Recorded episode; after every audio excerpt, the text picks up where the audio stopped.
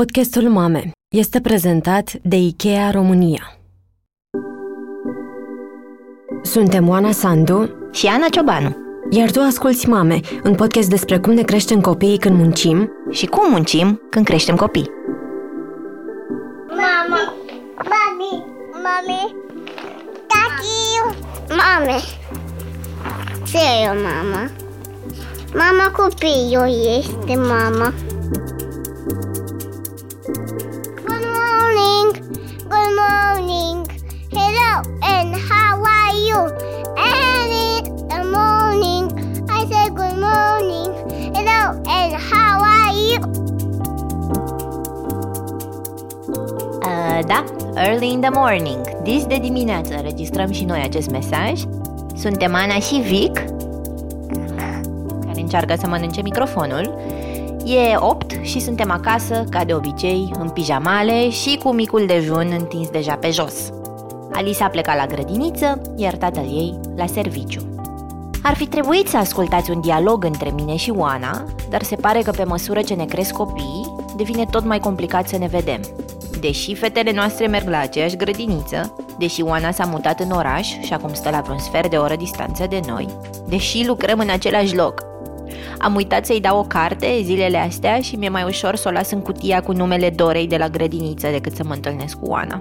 Iar asta e foarte înspăimântător pentru mine. Îmi arată că nu prioritizez în niciun fel să am oameni aproape, deși știu că am nevoie de asta și că însingurarea mă seacă de energie. Nu știu cum am ajuns să mi se pară imposibil să mă văd cu cineva de plăcere, dar acolo sunt zilele astea și nu e un loc prea frumos. Îmi e tot mai evident că deși aș putea să vă povestesc două ore cum dansează Vic sau cum dă Alice din cap pe System of a Down, nu e destul ca să mai zâmbesc și după ce adorm copiii. Dar tu ești minunat! Uh, Așa cum aș putea să vă spun cât de fericit am fost weekendul trecut, predând scriere creativă pentru liceeni.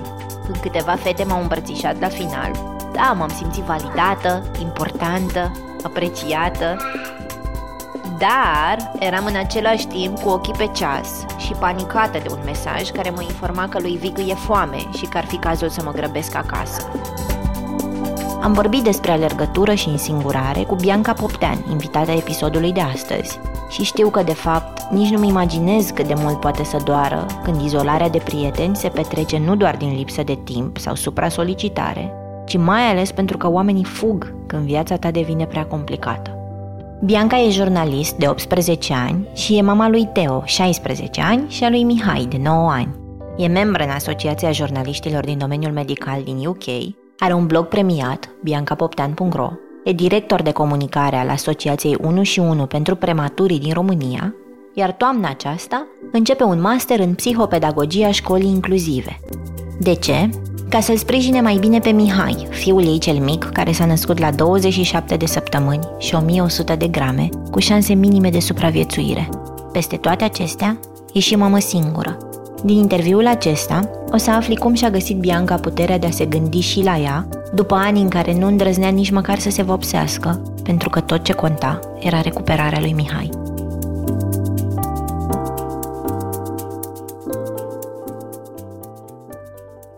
Bine ai venit, Bianca, la mame! Bine te-am găsit și mulțumesc mult de invitație. Noi mulțumim. Pentru cineva cu trei joburi și doi copii, e grozav că am reușit să ne întâlnim și să ne sincronizăm. Păi e vacanță și acum să zicem că suntem într-un program un pic mai relaxat. Un program un pic mai relaxat, spui tu, dar eu știu că relaxarea e poate un pic uh, altfel la voi. Cum arată vara voastră? Păi, uh, fu, vara asta a fost uh, deosebită de alte veri pentru că um, Mihai, băiețelul meu cel mic, pentru care o bipareză spastică. Din când în când, când medicul care îl urmărește uh, crede că e nevoie, îi se face o injectare cu toxină botulinică. Nu injectarea în sine este problematică, ci um, perioada de după, pentru că trebuie să facă o recuperare mult mai intensă decât de obicei. Dacă de obicei mergem lunea, miercurea și vinerea la kinetoterapie, um, începând cu, deja la începutul lui iunie, a mers în fiecare zi. Deci verile noastre sunt cu terapii, cu recuperare și la mine cu joburi și cu slalom printre toate.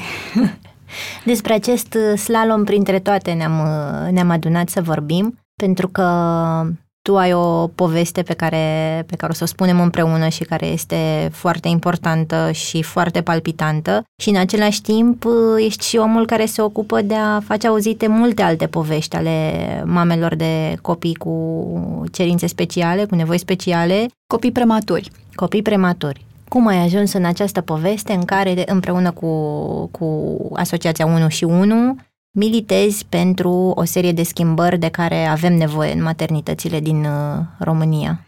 Păi um, am cunoscut-o pe Corina Croitoru, de fapt cineva ne-a făcut uh, cunoștință uh, și ne-am apucat ca niște mame de copii prematuri ce suntem să facem schimb de ce terapie am făcut copiilor noștri, pentru că în comunitatea asta a mamelor cu copii prematuri, pentru că nu există un sistem foarte bine pus la punct de follow-up, ești așa cumva derutat și încerci să faci cât mai multe pentru copilul tău, ți se pare că niciodată n-ai făcut îndeajuns și, uh, cum să spun, comunicarea asta din gură în gură a funcționat cel puțin acum, nu știu, șapte-opt ani când am cunoscut-o eu pe Corina, când Mihai al meu era foarte mic, Mihai are 9 ani. Uh, acum lucrurile stau un pic diferit și pentru că există Asociația 1 și 1 care a făcut uh, mici schimbări, mici, mari schimbări, dar foarte, foarte importante. Um, deci am cunoscut-o pe Corina, am vorbit despre o terapie, cred că primaristică, este vorba despre o terapie care a ajutat copiii cu afectări neurologice, pentru că mulți copii prematuri rămân cu o afectare neurologică. Uh, ne-am plăcut foarte mult, am făcut schimb de povești, asta este așa ca o carte de vizită, imediat spui copilul meu s-a născut, uh, nu știu, la, de exemplu, Mihai la 27 de săptămâni, a avut 900 de grame, scor Apgar 1, hemoragie cerebrală de gradul 3, fiecare vine așa cu o, ca un fel de, nu știu, ca un fel de CV al bebelușului prematur și, și tu ce ai făcut și tu ce ai făcut, da, terapia ai încercat-o, da, în partea asta ai fost, da, la medicul respectiv ai ajuns, începe așa o, uh, un flux de informații și uh, ca să afli, pentru că ți-am spus și mie, mie întotdeauna mi s-a părut că poate aș fi, aș fi putut face mai mult, că poate e o terapie la care eu n-am ajuns și pe care n-am încercat-o și dacă aș fi încercat-o, Mihai ar fost un pic mai bine. Și uh, anul trecut a venit propunerea din partea Corinei să, să o ajut pe partea de comunicare, pentru că eu am admirat-o întotdeauna pe ea, pentru că uh, este foarte greu când ești mamă de copil prematur și ai multe de făcut, pentru că este copilul prematur e ca un sportiv de performanță. Adică trebuie a la lung să ai un să ai, nu știu cum să zic, un fel de strategie de a ști ce ai de făcut în primul an, în al doilea an, peste 5 ani, peste 7 ani. Am încercat și eu la un moment dat cu alte asociații pentru copii cu dizabilități să mai fac câte ceva, cât un proiectel pentru copiii nevăzători, de exemplu. Și Mihai s-a născut ne- ne- nevăzător și datorită unei, unui medic extraordinar și unei operații vede și e absolut uh, perfect din punctul ăsta de vedere și am simțit nevoia să fac ceva, dar așa, mici picături. Și am admirat-o pentru că ea, din timpul ei, din timpul recuperării copiilor ei, a găsit forța și energia să poată să facă și asociația, asociația asta pentru copii prematuri și să încerce să schimbe în maternități anumite lucruri. Hai să începem cu nevoia de schimbare, să ne întoarcem cu 9 ani în timp. Acasă aveai un băiețel de 7 ani care își dorea din tot sufletul un frate și se ruga de voi de niște ani deja să îl dăruiți și se întâmplă că vine mult mai devreme decât vă așteptați cu toții. Ce găsești în spital atunci când ajungeți acolo? În primul rând, eu am stat în spital de la patru luni. Uh, iminența de avort a existat de la patru luni, am stat internată o lună, apoi încă o lună acasă în pat. A trebuit, dormeam, țin minte, într-o rezervă la spitalul municipal, pe niște cărămizi peste care se puseseră niște perne, astfel încât fundul să fie mai sus decât capul, să, pentru că era colul deschis. Și am stat cu colul ăsta deschis până la șase luni când l-am născut, în spital fiind, dacă nu eram în spital, nu cred că am fi putut, adică n-aș mai fi vorbit acum de Mihai la timpul prezent, pentru că um, nici nu știu cum să-ți spun. Era ca o gelatină, nici nu știu cum să, nu știu cum să descriu în așa fel încât să să vizualizezi. Um, avea uh, urechiușele ca niște boabe de fasole. Nu aveau cartilagiu. Dacă e stătea pe o parte și era urechiușa îndoită, așa rămânea, rămânea pliată. A avut 39 de centimetri. Din cauza hemoragiei cerebrale și din cauza, de fapt, hemoragia cerebrală a făcut-o pentru că um, eu aveam un col rigid din cauza tuturor medicamentelor pe care le luam și um, el s-a născut natural, deci nu a fost făcută cezariană și cumva colul rigid căpșorului foarte moale, așa s-a, așa s-a întâmplat uh, de a, am ajuns în, a, a, a făcut această hemoragie cerebrală, o ventriculomegalie, a avut toate, toate complicațiile prematurității. Uh, ce pot să spun? Asta că am, ai început spunând despre Teo, băiatul meu cel mare, care de la patru ani și jumătate și-a dorit un frate sau o soră. Uh, știu că l-am sunat și am spus, uite, trebuie să s-a născut fratele tău, uh, trebuie să ne gândim la un nume. Și mi-a spus, vai, cum să se nască la 27 de săptămâni? El urmărea, cred că era un site despre copii.com și el urmărea în fiecare săptămână care este, um, cum să zic, dezvoltarea fătului în acea săptămână. Și îmi Compara spunea... cu fructe, cu legume? și spunea, tu îți dai seama ce înseamnă să naști la 27 de săptămâni? Păi plămânii nu sunt maturi. El a fost oricum un copil foarte înțelept de mic și oricum a fost cu mine la fiecare uh, consult și mă pâra la medic, îmi spunea medicul să nu faci, asta până pe la patru luni, să nu, faci, să nu faci baie. Vai, da, mama a făcut baie. mă rog, și-a dorit foarte mult uh, și l-a dorit foarte mult pe Mihai. Unul dintre cele mai grele momente de până atunci din viața noastră a fost dacă l-aducem pe Teo să-l vadă pe cel mic în spital sau nu, pentru că m-am gândit cât de realistă am putut eu să fiu și medicii au fost uh, destul de onești în a spune că speranța lui de viață este minimă spre zero și nu știam dacă este mai bine să știe că a avut un frate și asta a avut un frate, s-a întâmplat ceva și fratele nu a supraviețuit sau să-i rămână imaginea aceea de terapie intensivă, de mulți bebeluși în incubatoare care erau, cum să spun, acoperiți de tot felul de fire, de aparatele alea care piuiau în continuu. Și până la urmă, vorbind cu medicii și cu asistentele și povestindu-le cât de atașat este de fratele lui nenăscut și cât de mult și l-a dorit și cât de uh, implicat a fost în timpul sarcinii, uh, au spus totuși aduceți-l. Că poate, nu știm, poate legătura asta dintre ei, pentru că este o legătură pe care nu avem cum să o, nu, nu o putem vedea, dar ea există, cum e și între mamă și copil. Um, poate că îi face bine celui mic. Și a venit și țin minte că era înfășurat într-un halat alb și când a scos pălmița lui palma unui copil de șapte ani, era imensă pe lângă capul lui Mihai. Mihai avea căpșorul cât, cât un pum de copil, adică era foarte, foarte mic. Țin minte că mi-au spus că n-au putut să-i pună un, n-au putut să-i pună o branulă prin care să-l hrănească sau să-i pună medicamentele de care avea nevoie pentru a supraviețui și au, i-au pus un cateter în buric pentru că acele seringelor erau mult mai groase decât venele lui Mihai. Iar el era așa ca o, ca o gelatină, dar era atât de frumos, avea un căpșor atât de frumos cu niște... Era, nu știu ce să spun, a fost așa o, un val de iubire necondiționată pe care l-am simțit uh, când, uh, când l-am văzut. Și în același timp o încredere că totul va fi bine la un moment dat. Uh, mi-a nu fost disperat. Să știi că nu știu de unde a venit lucrul ăsta. În mod normal, adică au fost medici care mi-au spus că poate ar fi bine să nu mă atașez. Poate pe moment i-am judecat și am spus, vai, cum să-mi spui asta? Dar uh, oamenii erau, uh, cum să spun, echilibrați și știau care este realitatea. Însă, um, cumva,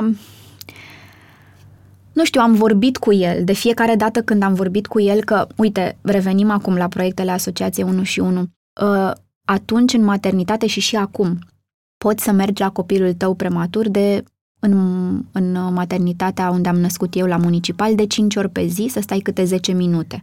Timp în care se presupune că, că îi dai lapte, că te mulți și îi dai lapte. Mă rog, depinde, unii pot suge singuri, alții nu pot, nu-i pot spune la sân. Și um, Corina asta încearcă să facă acum, de exemplu, prin, prin proiectul ăsta Pui de om în terapie, să aducă părinții să fie lângă copiilor prematuri vrea să transforme, a și început proiectul la maternitatea Polizu și uh, la um, maternitatea Stanca din Cluj.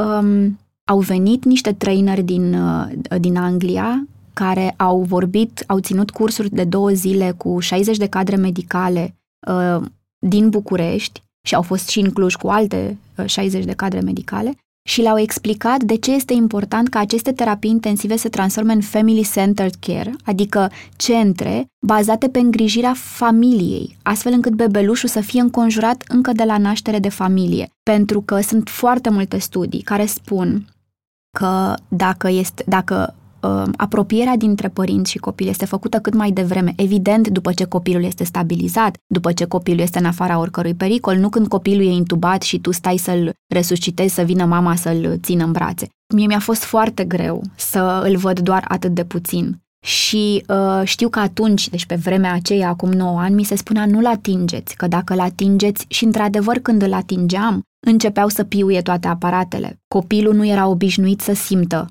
când cineva punea mâna pe el, ori îl înțepa, ori îi lua sânge, ori îi schimba pampers, ori îi făcea o manevră care pentru el nu era, uh, nu era prietenoasă. Uh, Inga Varen, cea care, care uh, este din, din UK și cea care a promovat în toată lumea și în toate maternitățile din lume acest tip de proiect Family Center Care, spune că e foarte important cum pui mâna pe bebeluș. Trebuie să fie o atingere fermă, astfel încât copilașul să aibă încredere. Eu îl mângâiam așa de trei ori de cu frică să nu cumva să-i crească pulsul sau să nu știu ce să-i se întâmple cu nivelul oxigenului din sânge pentru că l-am speriat. Deci sunt anumite manevre foarte simple pe care ea le-a explicat cadrelor medicale, pentru că da, cadrele medicale s-au gândit, domnule, dar nu se poate, noi nu avem maternitățile de afară, acolo îți trebuie spațiu, să vină părinții, plus mai e problema asta cu igiena părinților. Și uh, cu toate astea, deci ea a demontat toate aceste temeri ale cadrelor medicale și a spus că la fel s-a întâmplat și în Anglia la început, la fel s-a întâmplat și în toate țările în care aceste proiect,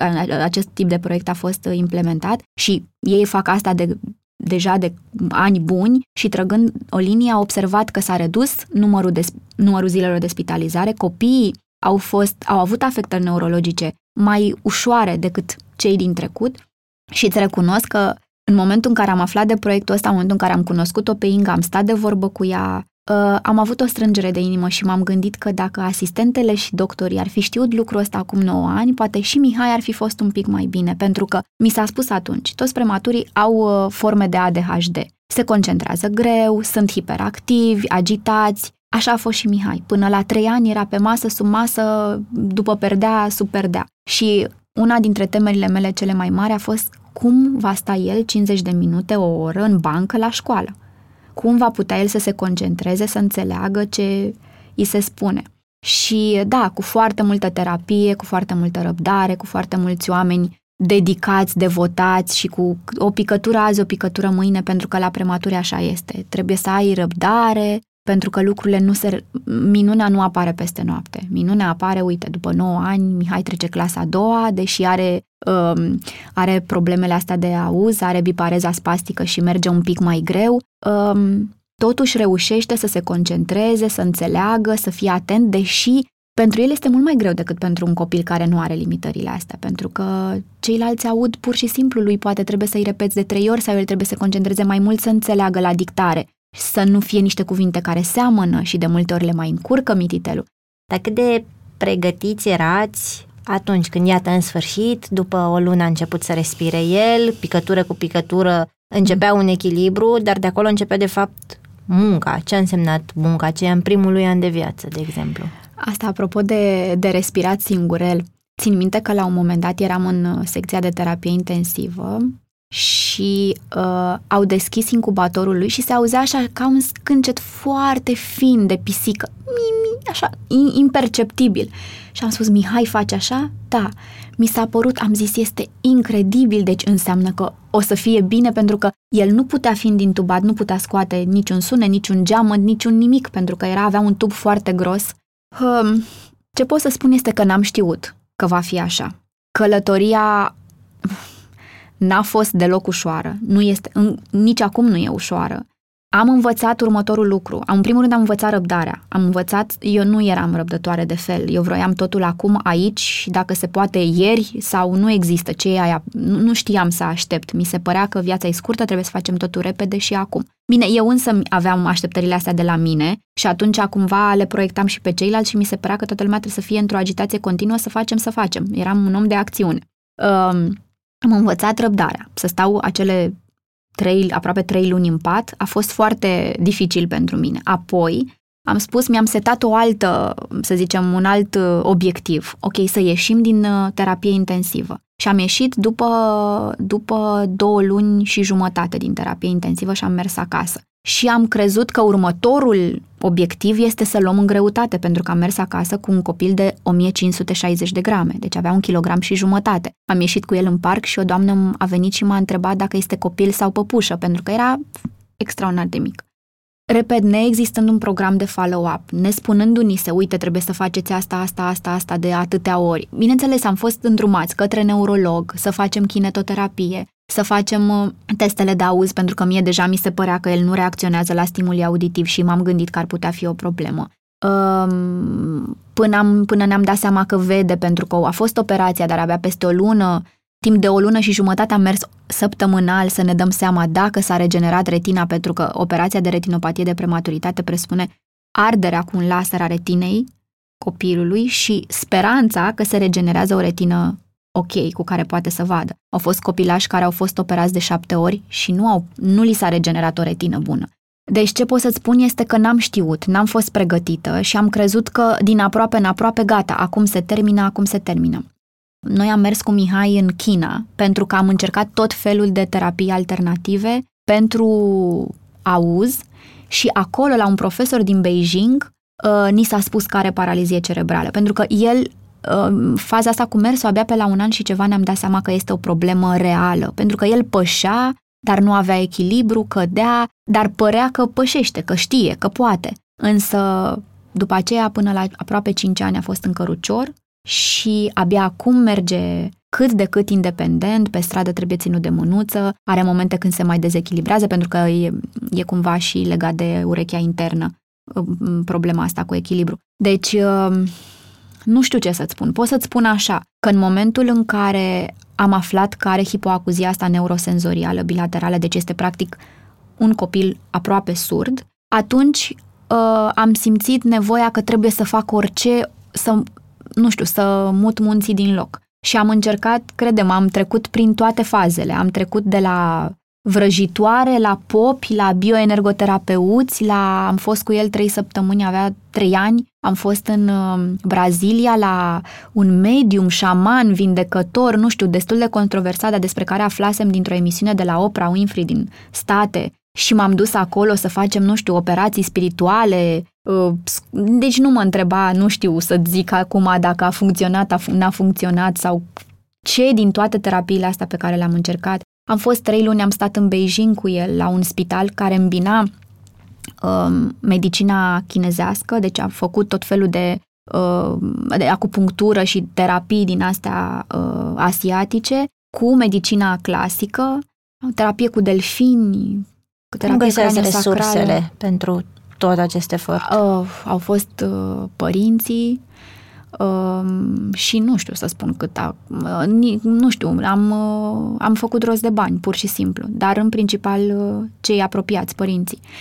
Și am, deci am încercat, nu știu, nici nu știu să fie, adică n-am auzit de ceva și să nu mă fi dus cu Mihai să fi încercat. Și sunt tot felul de astfel de povești în care, uite, la terapia cu delfini am întâlnit niște doamne din Olanda, parcă, și spuneau că după a doua sesiune de terapie cu delfini, care e o terapie foarte costisitoare, costă în jur de 2-3 mii de euro terapia plus statul acolo, adică poate să fie 4 mii, 5 mii, deci e destul de mult, ă, spuneau că ă, fetița a început să vorbească.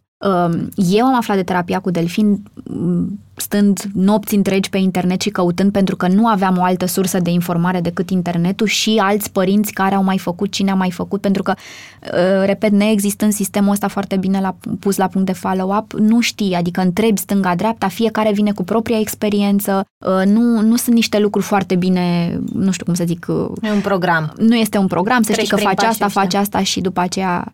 Și Uite, de exemplu, apropo de terapia cu delfin pe care am făcut-o de 3 sau 4 ori, am stat și am căutat mai mult, am mai vorbit cu neurologi, am căutat dovezi științifice și până la urmă nu există studii concrete care să spună că aceste, că delfinii uh, pot ajuta uh, și pot reface neurologic uh, un copil care are o astfel de problemă neurologică. Dar când auzi că cineva a avut un progres, nu te las, pe mine nu m-a lăsat inima să știu că uh, să nu-l încerc și eu pentru copilul meu. Am ajuns la, la John of God în Brazilia pentru că am fost în Ucraina, la Truscaveți, la o clinică de, pentru copii cu spasticitate, unde erau niște copii ai căror părinți povesteau că parcă se simt mai bine de când au fost în Brazilia. Așa, a, păi cum să nu iau copilul și mă duc, nu contează uh, ce și cum trebuie să, trebuie să fiu acolo. Adică, da, într-adevăr, disperarea asta unei mame de a încerca orice pentru copilul ei te face să, nu știu, uite, să te duci până în Brazilia, să te duci până în China, să cauți, să cauți, să cauți, pentru că, într-adevăr, sistemul aici nu-ți arată care e calea. Uite, asta e calea, asta trebuie să faci, asta e ceea ce trebuie să urmezi. Nu știu, am făcut hipoterapie, acupunctura cu siguranță. Nu știu, fiecare cred că undeva a, a avut rolul ei. Publicitate. E chiar. Pion.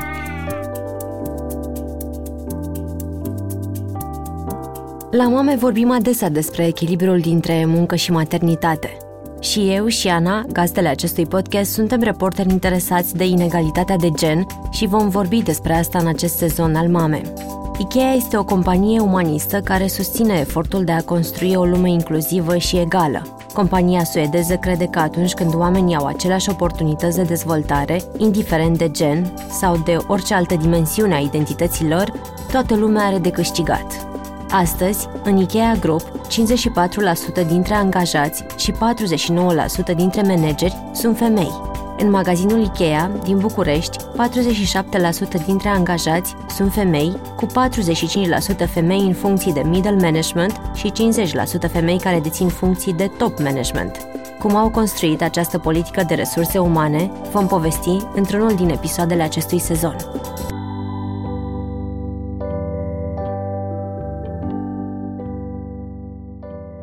Era pentru Teo tot efortul ăsta? Putea să vină cu, nou, cu voi din când în când? Cum gestionați? O, cu Teo a fost foarte greu, adică pentru mine a fost foarte greu. Uh, eu m-am luptat multă vreme după ce l-am născut pe Mihai cu un sentiment de vinovăție. M-am gândit că, uite, dacă aș fi stat mai mult în pat, deși am stat în pat, dacă, nu știu, mă tot gândeam ce aș fi putut face mai mult ca să rămână mai mult, uh, ca, să, ca, să, ca Mihai să se nască cât mai aproape de termen, pentru că asta este foarte important. Fiecare zi pentru un copil prematur este foarte importantă și uh, m-am luptat cu vinovăția asta. Apoi o altă vinovăție importantă cu care m-am luptat a fost faptul că pentru a fi alături de Mihai a trebuit să fiu departe de Teo, la o vârstă la care avea foarte mare nevoie de mine. Am numărat și am pus cap la cap și am numărat zilele și toată perioada în care am stat în spital, în care fie că eram însărcinată, fie că eram cu Mihai în terapie intensivă, că am fost în China, în unde am mai fost eu plecată. Au fost 9 luni în care nu am fost alături de Teo și și acum, mare fiind, îi mai cer iertare și îi spun, îmi pare atât de rău, aș vrea să înțelegi că nu a fost pentru că nu am vrut să fiu lângă tine, ci pentru că Mihai a avut mai multă nevoie. Cu siguranță i-a fost foarte greu, cu siguranță el spunea, mititelul, ți-am spus, a fost un copil înțelept de mic și foarte, foarte inteligent și spuneam, doream doar un, un frate cu care să joc fotbal, nu voiam să vă chinuiți atât și pentru că vedea. Eram, era așa un slalom printre medici, terapii uh, uh, și am mai greșit cu ceva față de Teo. Nu, uh, pentru că l-am văzut pe Mihai că a suferit atât de mult în terapie intensivă.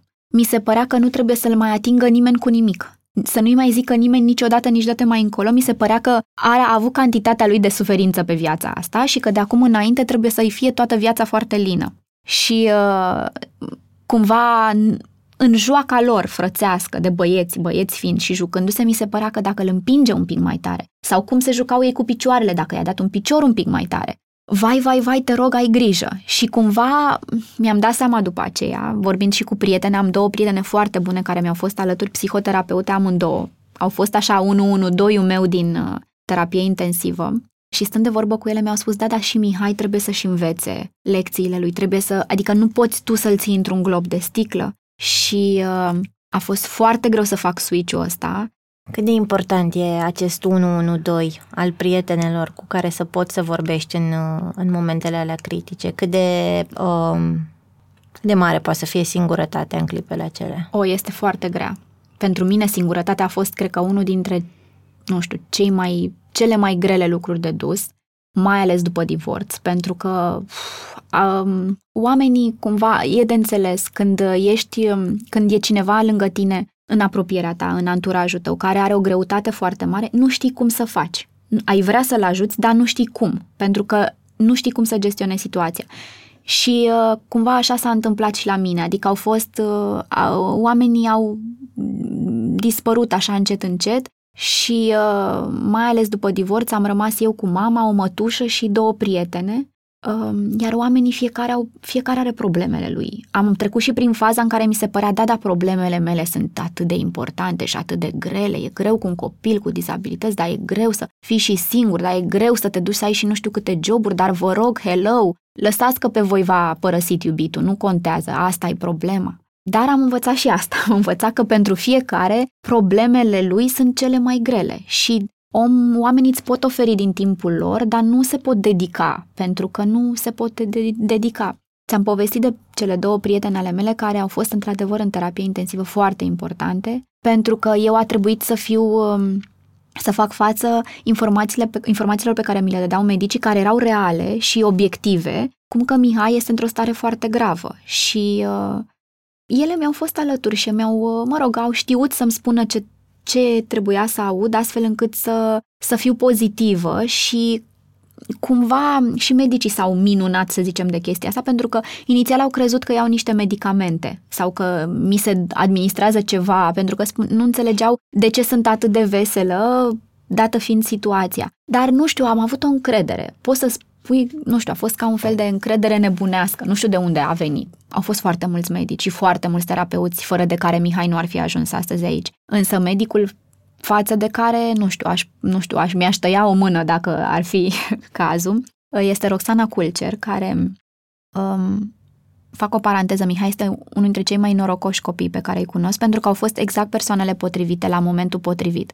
Această doamnă doctor fusese, făcuse un stagiu de pregătire la unul dintre cele mai mari spitale la o universitate unde aveau o secție specială de prematuri și um, era foarte bine trăinuită pe a face față unei astfel de situații de prematuritate. Și chiar i s-a dat copilul în grijă, deși nu era ea de gardă. Și au fost, cred că, zile întregi în care ea n-a plecat din terapie să aibă grijă de Mihai. Încă ceva foarte important și unde, dacă n-ar fi fost ea, nu știu dacă Mihai poate ar mai fi fost astăzi, în momentul în care s-a născut, nu, nu mai exista niciun uh, incubator în care Mihai să poată să fie pus. Și a trebuit să facă din patru stricate unul bun. A fost o perioadă în care, nu știu, s-au născut mulți copii prematuri. Și uh, nimeni n-ar fi știut. Și cine, Mihai s-a născut vineri la prânz, cine chema un mecanic? Alternativa era să mergem cu o ambulanță la o altă maternitate, fapt ce nu, nu că îi punea viața în pericol, adică nici nu cred că au, au, reușeam să ieșim pe poarta spitalului pentru că era într-o stare mult prea gravă.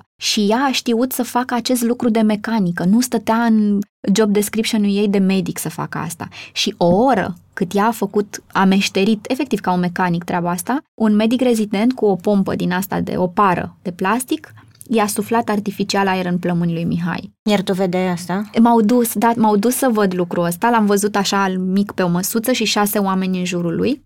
Și uh, ha, da, a fost foarte greu, dar uh, îți repet, nu știu să spun de unde, dar a existat o încredere că o să fie bine.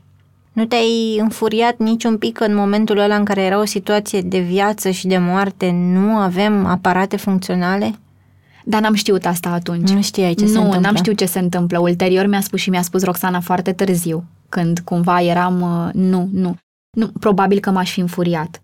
Da, dar Sau pe... că e o chestie de noroc până la urmă. Da. Păi, E- uite- E atât de bine că Mihai a avut noroc, dar dacă ți s-ar Dacă- întâmpla într-o maternitate din Buzău, Galați, where, Știu, wherever. știu, de asta am spus că Mihai este un copil norocos și a mai fost ceva. I s-a făcut, uh, exista ultima doză de sulfactant pe secție, care i s-a făcut lui Mihai. Fără această doză de sulfactant, sulfactantul ăsta ajuta alveolele pulmonare să se, mă rog, să fie funcționale. Pentru că din cauza prematurității, aceste alveole, nu știu, se deveneau funcționale după 8 luni. El fiind născut la 6 luni, nu erau funcționale. Și era ultima doză. Dacă n-ar fi fost doza aia, era vineri după amiază, să zicem că ar fi putut să se ducă tatălui Mihai să cumpere, dar uh, era vineri după amiază, depozitele erau închise, deci, cum să spun, până la urmă, da, a fost norocos, într-adevăr.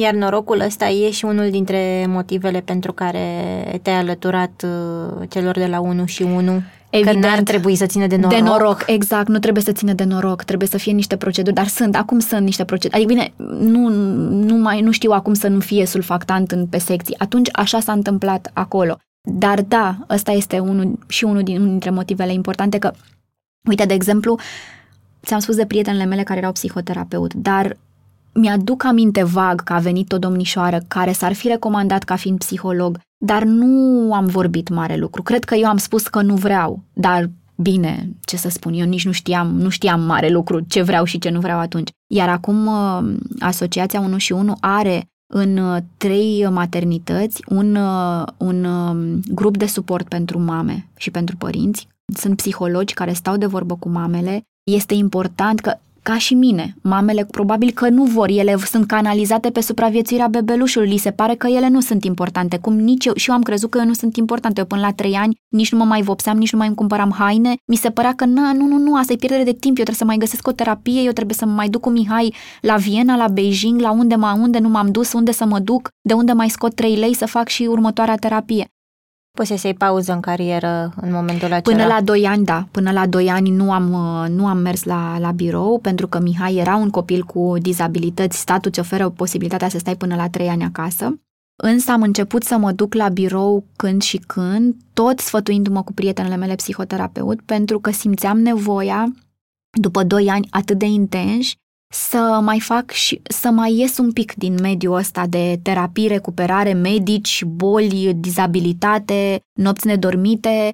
Mihai până la, din cauza plămânilor, a rămas cu o sensi- plămânilor prematuri, a rămas cu o sensibilitate de, din septembrie până în martie nu-l scoteam afară din casă, pentru că răcea imediat, făcea imediat bronșită, bronșiolită, pneumonie. Cred că sunt, nu știu, sute de nopți nedormite în care am stat să îi pun oglinda, să văd uh, respiră, nu respiră, tușește, nu tușește, am învățat să facem uh, injecții cu dexametazonă, să uh, îl împachetăm cu nu știu ce, în fine, tot felul de lucruri. Deci au, era, o, era o epuizare și fantastică, pentru că nu era doar recuperarea pentru auz și pentru mers, era și problema asta cu plămânii, pe care încă o mai are, adică face mai aerosoli, pufuri, pentru că plămânii lui au fost, uh, odată că au fost prematuri, dar și afectat, afectată trahea din cauza intubării de timp de două luni. Cum erai când ai început să te duci la birou? Mai știai cine ești? Îți mai aminteai cine fusese Bianca din liceu, din facultate, Bianca care își dorise jurnalism? Cum erai trezită după doi ani de am o prietenă foarte bună, este ca și sora mea, suntem prietene din liceu. Și îmi spunea, erai groasnică, nu vorbeai decât despre copil, nu, deci nu puteai vorbi despre altceva, totul ducea spre copil, totul, orice, dacă noi vorbeam despre o culoare de ojă, de acolo găseai tu cumva să, să faci o conexiune către nu știu ce terapia lui Mihai. Uh, mi-a fost foarte greu să mă regăsesc. Și uh, m-am dus la job ca la un fel de era divertismentul meu, pentru că era un job foarte frumos, făceam uh, parte de beauty și de sănătate uh, la o revistă cu o licență americană, nu mai este în România acum, InStyle se cheamă, și mi-a plăcut foarte mult ce am făcut, era foarte ușor, nu, era, era foarte plăcut, de fapt, și mă duceam ca să mă relaxez, era relaxarea mea, serviciul. Și uh, da, n-am putut să fac lucruri mai serioase care să necesite, să mă, nu știu cum să zic, să mă Uh, din punct de vedere intelectual să, să fiu mai solicitată pentru că solicitarea mea maximă era cu recuperarea, asta era planul, asta era proiectul, asta era jobul principal. Mi-a luat foarte mult timp. Deci m-am întors uh, la 2 ani, dar mi-a luat foarte mult timp. Să zic uh, că abia când a început să facă Mihai 6-7 ani, am putut să mă gândesc serios la carieră și să mă gândesc că e important să să renod lucrurile de acolo de unde le-am lăsat și să fac mai multe și să să fac și ce-mi place mai mult decât făceam până acum. Ce, ce-ți plăcea înainte de toată această călătorie care te-a învățat uh, atâtea? Cum era, cum era Bianca? Um, eram așa foarte la curent cu tot ce înseamnă lucruri frumoase. De la haine până la ultimul parfum, până la nu știu ce film mă făcea pe mine să mă simt bine sau îmi trezea nostalgii. Dar eram, să știi, din totdeauna mi-au plăcut copiii. Țin minte că m-am nu știu câți ani aveam, cred că 6-7 ani, când mă întreba lumea ce vreau să mă fac și eu vreau să mă fac mamă. Deci întotdeauna mi-am dorit, nu, nu mi-am văzut viața fără copii și ei întotdeauna au fost, chiar și când nu existau fizic, mă gândeam și cum o să fie copii, ce o să fac copii, adică, nu știu, am... Partea asta de mamă a fost foarte importantă, dar, evident, Uite, mama, de exemplu, a, a jucat un rol foarte important în tot ce a însemnat, uh, au însemnat detaliile astea de cochetărie și de feminitate pe care ea mi le-a, uh, cum să zic, uh, le-am învățat de la ea și cu care, și la care am renunțat uh, efectiv, așa cum ți-am spus, cei trei ani nu, deci nu existau, nu mai exista nimic pentru mine. Iar pe drumul ăsta, după cum ai povestit, s-a întâmplat și, și divorțul de partener.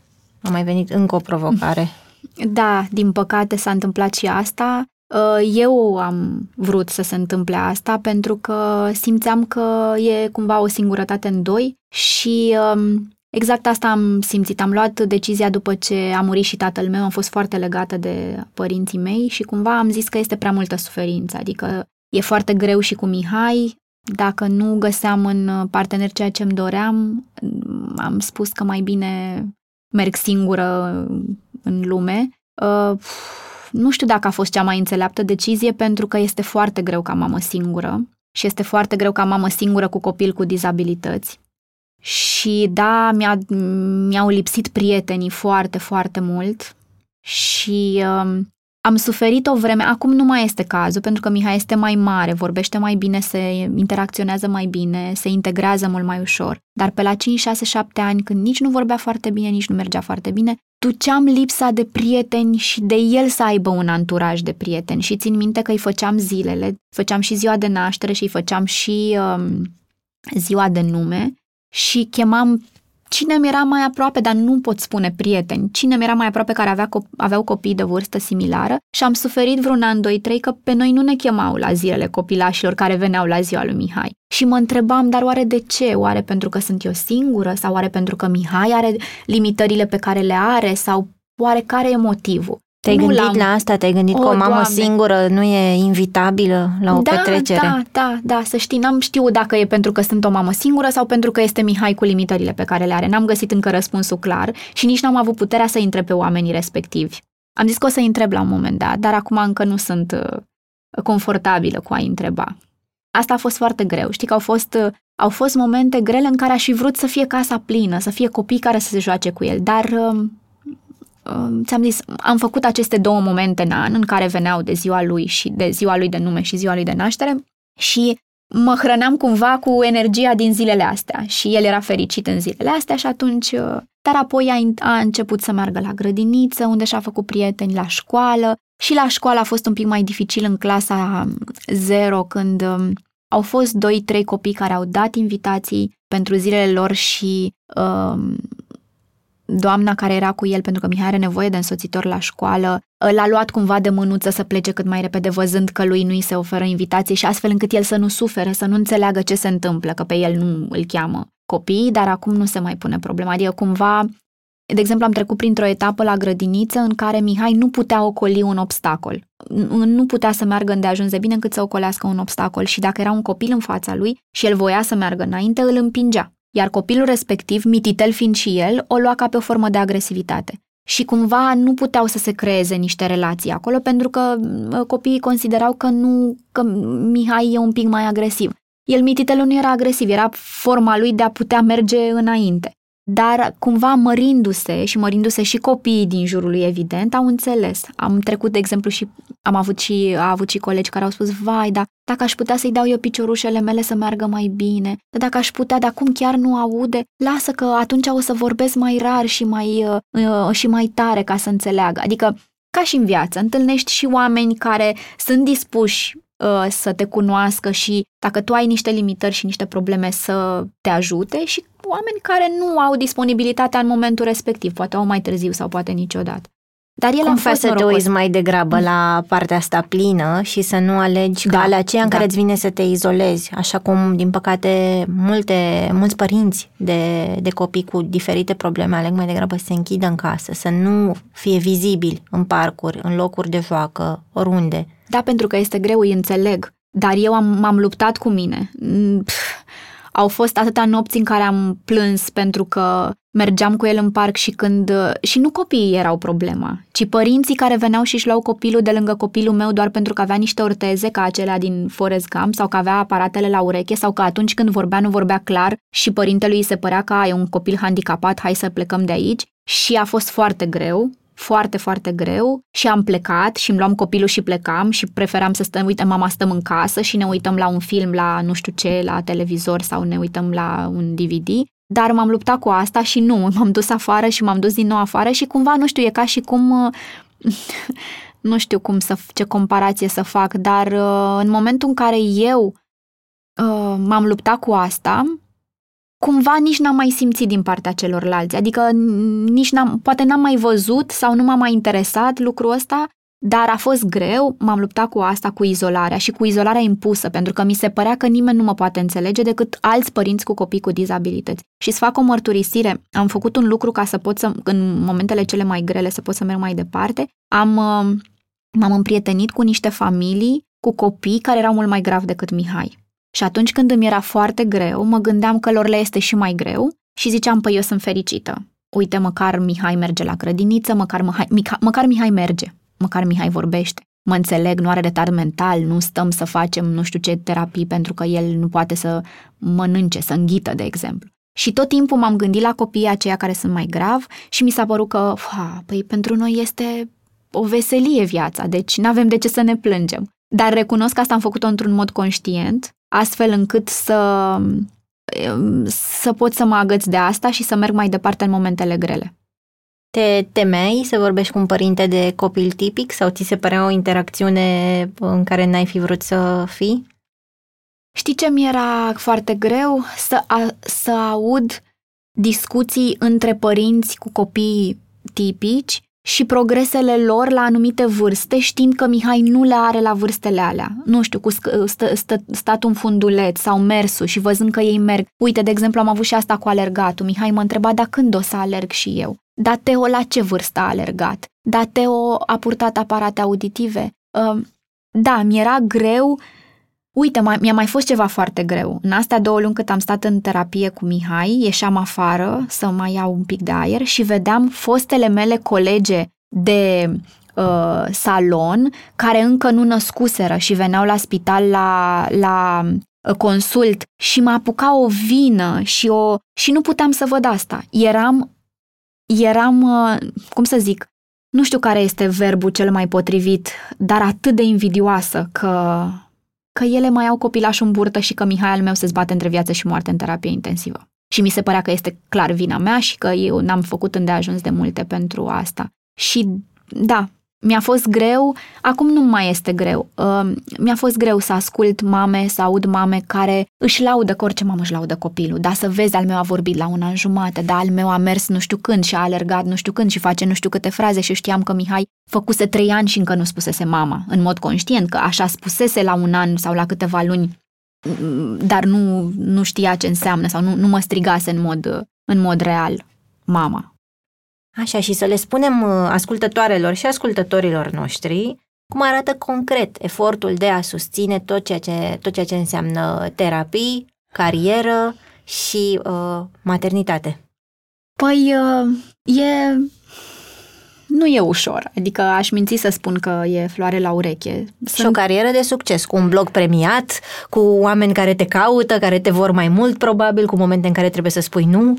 Da, da, păi în momentul ăsta, um, um, pe lângă faptul că sunt jurnalist la ce se întâmplă doctore, pe partea de online și pe texte scrise, avem din ce în ce mai multe proiecte pe partea video. Facem și, de exemplu, asta este o provocare reală care a început acum 2 ani. Avem un fel de emisiune împreună cu Beatrice colega mea, un fel de good cup, bad cup uh, despre tot ce înseamnă Uh, subiecte din astea controversate legate de well-being și nutriție. Se cheamă Beatrice Rules and Bianca Rocks și e difuzat pe csid.ro, deci este o emisiune în care spunem care sunt beneficiile, adică nu știu ce este pro și ce este contra cu diverse, nu știu, de la cât de bine să consumi avocado, până la uleiul de cocos, până la facem sau nu facem yoga, chestii care țin de, de sănătatea noastră, practic. Și acum, mai recent, de un an, jumătate de an, un an, facem și interviuri live. Și aici a fost o mare provocare să introduc aceste interviuri care dacă sunt în direct, sunt în direct, deci nu pot fi înregistrate când nu avea Mihai terapie, deci trebuie făcute la ora la care și medicul respectiv are timp, pentru că facem interviuri live cu medici de top din București, din România. Și este întotdeauna o negociere cu medicul, cu echipa, astfel încât să pot să fac până în 11 și jumătate când iese Mihai de la școală, sau uh, după 1 și jumătate când terminăm kinetoterapia sau după 2 dacă e marțea sau joia după ce terminăm logopedia și eu sunt într-o fugă continuă pentru că trebuie să am pe cineva care mă mai ajută și care mai vine și mai stă o oră, două, trei în perioada asta în care ar trebui să mănânce, să doarmă. Eu fug uh, repede, mă machez uh, la semafor, mai intrag o tușă de uh, eyeliner, uh, am uh, niște bigudiuri din astea cu care dorm noaptea, astfel încât dimineața sunt așa, zici că am fost la coafor, dar eu n-aș avea timp nici să, nu știu, nici să mă duc să, nu știu, să-mi fac unghiile, să zicem. Um, da, este, este dificil pentru că sunt unele zile, nu toate. Dar în zilele în care există aceste interviuri live este foarte dificil pentru că trebuie să te și pregătești. Un interviu live cu un medic de top nu este ușor și uh, eu stau și uh, mă gândesc la întrebări și îmi fac strategia de interviu printre dusul, luatul, statul, dar am cele 50 de minute la chinetă sau la logopedie, am un laptop mititel pe care îl car peste tot cu mine și dacă, de exemplu, înainte de interviu mi-aduc aminte de ceva, mă opresc pe dreapta, mi-am făcut un hotspot, mai intru un pic pe laptop, mai scriu ceva, mai, a, da, ok, gata, mi-am dat seama, asta e, uite, e întrebarea asta lipsea și uh, da, este foarte solicitant. Sunt seri în care nici nu apuc să mă spăl pe dinți, atât de obosită sunt.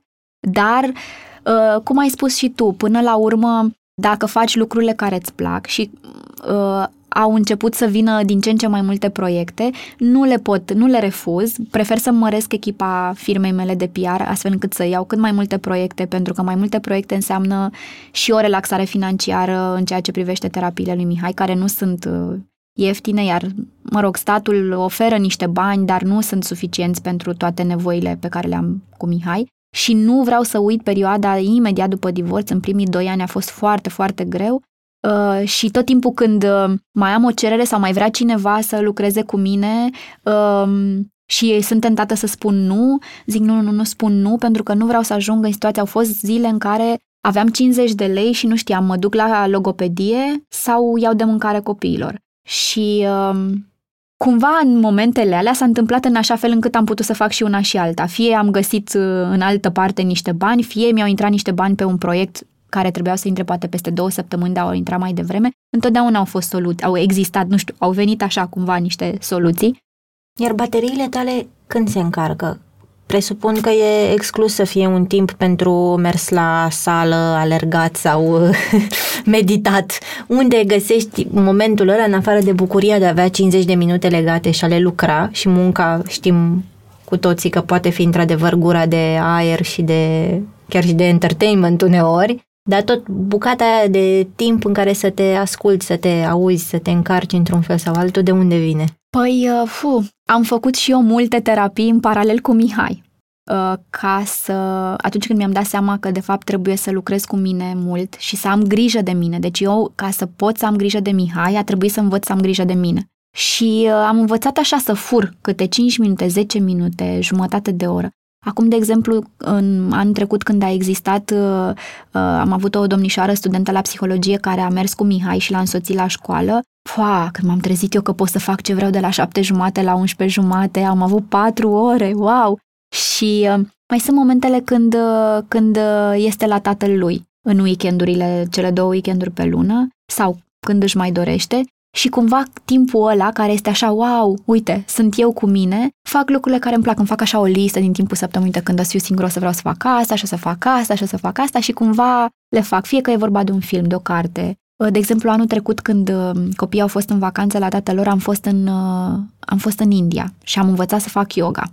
Și mai fac yoga din când în când. Și, uh, nu știu, mai citesc o carte sau, uite, îmi place să fac rochi, de exemplu. Am și avut o firmă cu o prietenă, cred că o să o resuscitez la anul și uh, făceam, aveam niște, aveam o croitoreasă a mea și îmi plăceau diverse modele pe care eu le reinterpretam de rochi și îmi place să mă să-mi cumpăr materiale și să mă duc la croitorea să zic, uite, vreau așa și pe aia să mă duc la probă și uite, va văd rochia finită și parcă ar fi gulerașul, ar trebui să fie mai așa sau mai așa. Deci cumva în asta, în asta îmi găsesc. Și, și în Mihai, pentru că este el însuși o sursă de veselie fantastică. Este un copil extraordinar de vesel.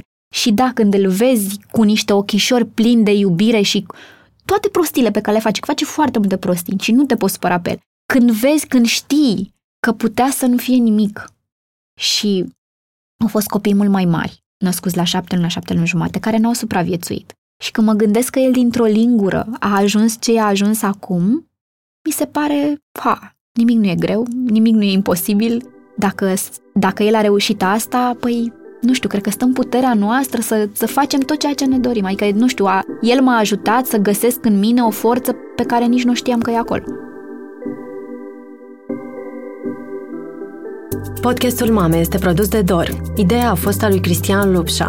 Gazdele sunt Oana Sandu și Ana Ciobanu. Tema muzicală este un musical postcard de Răzvan Gabăr.